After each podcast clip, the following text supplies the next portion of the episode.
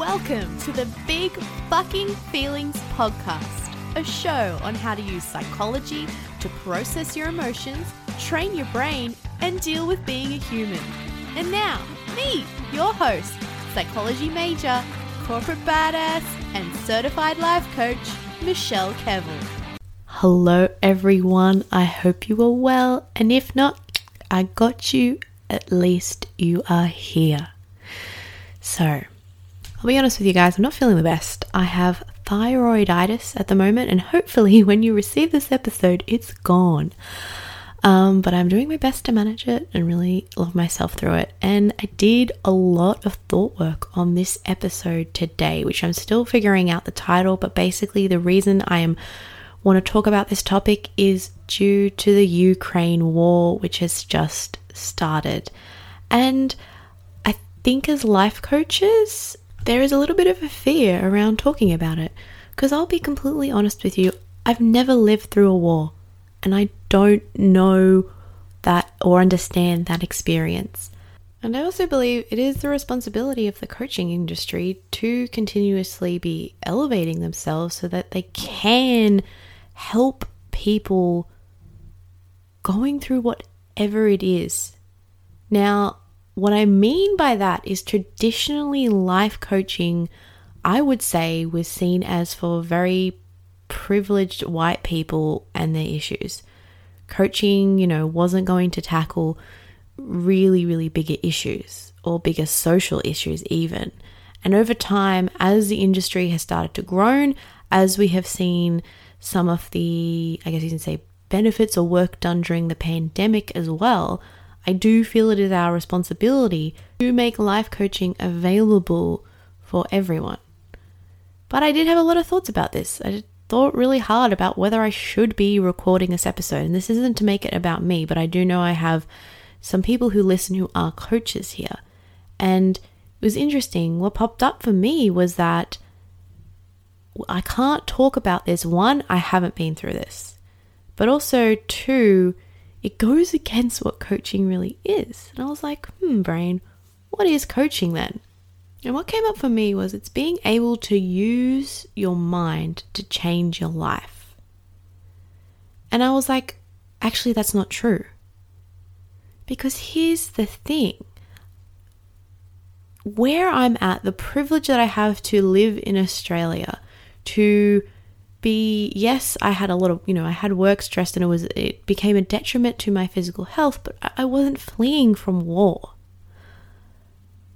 I had the ability to use coaching to i guess you could say guide the direction in my life. But really what coaching is coaching is being able to manage your mind during life because there is a complete we have absolutely no control Coaching is the inner work, it's the ability to manage your mind during the changes of life which are ever present and always there.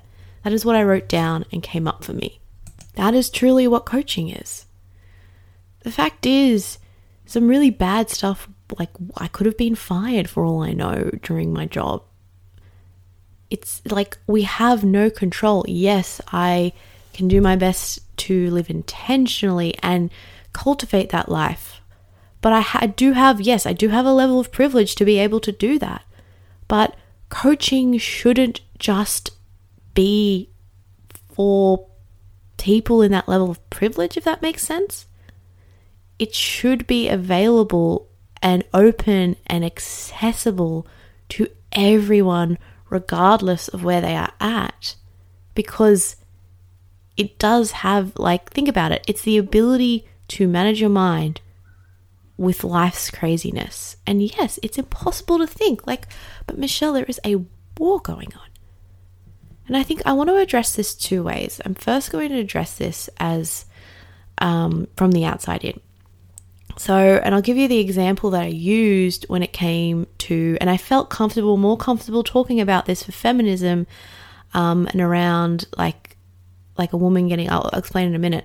I felt more talking about that because I am a woman and I have like been in situations where like this is kind of like in situations where this could have happened to me. So the example I gave was from the outside in, right? Is when I saw, I would hear on the news another woman has died. Um, she's been attacked, typically by male violence, and she's died. And I used to get very, very angry, and I would sit, mull on it, buffer away from it, and then just kind of, you know, wait till news was talking about something else. And I noticed how angry I used to get. And I wasn't processing any of that, I realized. And I put it into a model and was almost like I just kept repeating this cycle of wanting it, to, like waiting for it to go away. So I didn't have to delve into it. So I could keep in my mind that I had some control and everything was safe. I didn't want to go back to it. But I realized is this how I want to show up in this world? Because it is happening. There is a there is a person dying each week. Like there right now there is a war and there is loss of life on both sides. And I realized from that experience I wasn't going to be able to do anything. And when I put it into a model, I just wasn't happy with my results. And I realized I needed to sit a lot with the emotions of what was happening and then really think intentionally around how do I want to show up for myself and what can I control? What can I do? Whether it be donating, whether it be like potentially volunteering, whether it be like I want that's one of the reasons why I wanted to do that episode, maybe using my platform to get the word out. And I really I did the same thing here. I was coming from a place of fear, and I would say for any life coaches as well listening, I think there is potentially a little bit of fear around talking about the topic and around whether coaching is the place for it. But I also, at least for me, I do believe that it is not fair, I believe, to confine coaching to certain topics and certain issues that we, even as a society, think is, I could say, acceptable and, you know, okay to discuss. And I'm not saying I'm in the right place to talk about it. What I mean by that is, like, I'm a white Maltese Australian woman. I do not believe that I am at liberty to, to be speaking on Indigenous or people of colour's uh, social issues. And I also believe that this work needs to spread out to as many people as possible so that the right people can speak on those issues so that there is representation in all areas. So that I guess that's my spiel there, but I, that is one of the reasons as well why I want to talk on this this topic. And again, taking it from two sides. So when it comes to this war, I really encourage you to explore your thoughts around it and all your fears and what you're afraid of. Like what is popping up for you? For me, it was literally just about like, should I even be talking about this? And what should I be doing to help? Like, what can I be doing to help? It's really exploring those thoughts and asking yourself, just keep asking why to yourself. Because there potentially could be a lot of shame. The fact is, like, I, I live in Australia, I, I live conflict like free.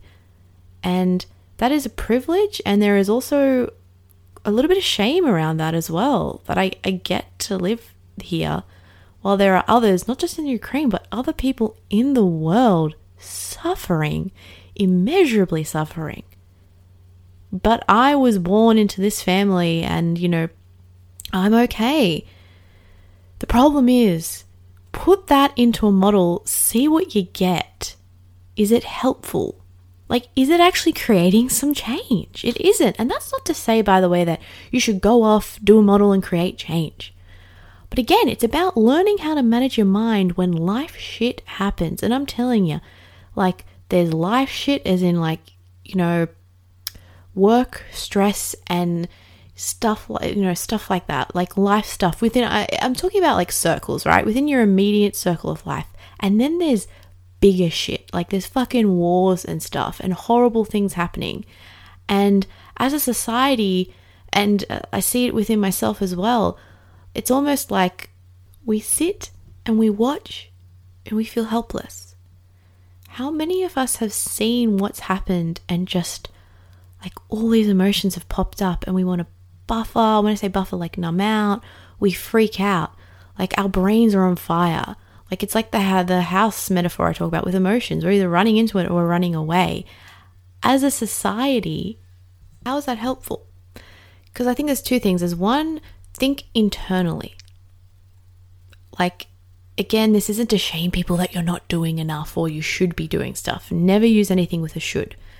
So I, I, said I was going to talk about this two ways, right? So let's talk about from the perspective that we are sitting here watching what's happening, freaking out, having a lot of thoughts and feelings. One is processing it because all that anger, shame, emotion, like what is it doing to you? I can tell you what it did to me. It kind of caused a little bit of mild thyroiditis. And that just, like, it's just not helpful. Like, you're allowed to feel those feelings, but I don't like really address are you feeling them? Are you sitting with them in your body? Are you letting them be there? Are you letting the shame sit in there? And are you accepting the fact that in this life we really have no control? Because I sit here and think sometimes, like, fuck, I am so lucky that I am here. But yes, the fact is, I am here. I can't change it. I live in Australia. I'm here. And there are people that are suffering worse from me. I cannot change that. It's not to be negative or rude, but it's to accept reality. That's the second part. It's literally as part of that, it's accepting reality because a lot of that emotion, a lot of that avoidance that you don't, you know, that either extreme anger or like wanting to numb out, that is not, some of it is coming from, I don't want to accept reality which is what I used to do when I saw on the news one woman a week dying. I would wait. I would buffer until the news was talking about something else. And it's like, great, my controlled reality of everything is equal and fine is is back. But that isn't the reality. It's accepting that this is happening and that it is painful and that like you and everyone is is feeling it and that's okay. And you're allowed to feel that way. And if you have a lot of thoughts about what should I do, like what what can I be doing, it's a again it really is processing your emotion because I found at least for me when I was coming from this really kind of when I wasn't processing my emotions and not doing something, not that it, you don't get stuff done. Like pretty sure like, you know, the feminist revolution no one had thought work back in like the 1800s and people got stuff done. But it is, at least for me, I found a more wholesome and more, I could keep going, if that makes sense. Um, it was just a, I don't want to say better place to come from, but it's just that you could kind of, it was more consistent. Like the energy was more consistent because I was coming from that place. I was coming from a clearer mind of intention. I was intentionally thinking objectively, how do I want to feel about this? How do I want to treat myself during this? And even with the Ukraine war, I realized I don't I for me, I want I know what I want in my heart. Like look internally as well.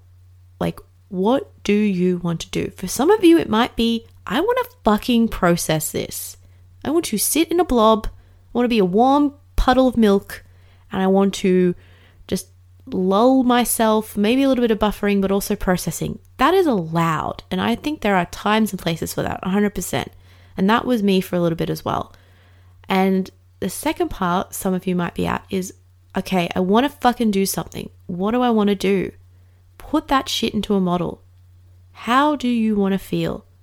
And no, it's not like I want to feel like I don't I don't want to do that. I want, you know, I want to put happy in there. But like how do you want to feel within yourself? How do you want to come in? For me, when I did this model, it was just feeling compassion and calm. And I know that that's going to produce so much better results for me. And I looked at what actions I would be taking. And I looked at as well, ask what is in your control. Looking at what a control you, accepting the reality, accepting where you're at, and then asking what you do have in control gives you, from the outside in, so much power because I can donate.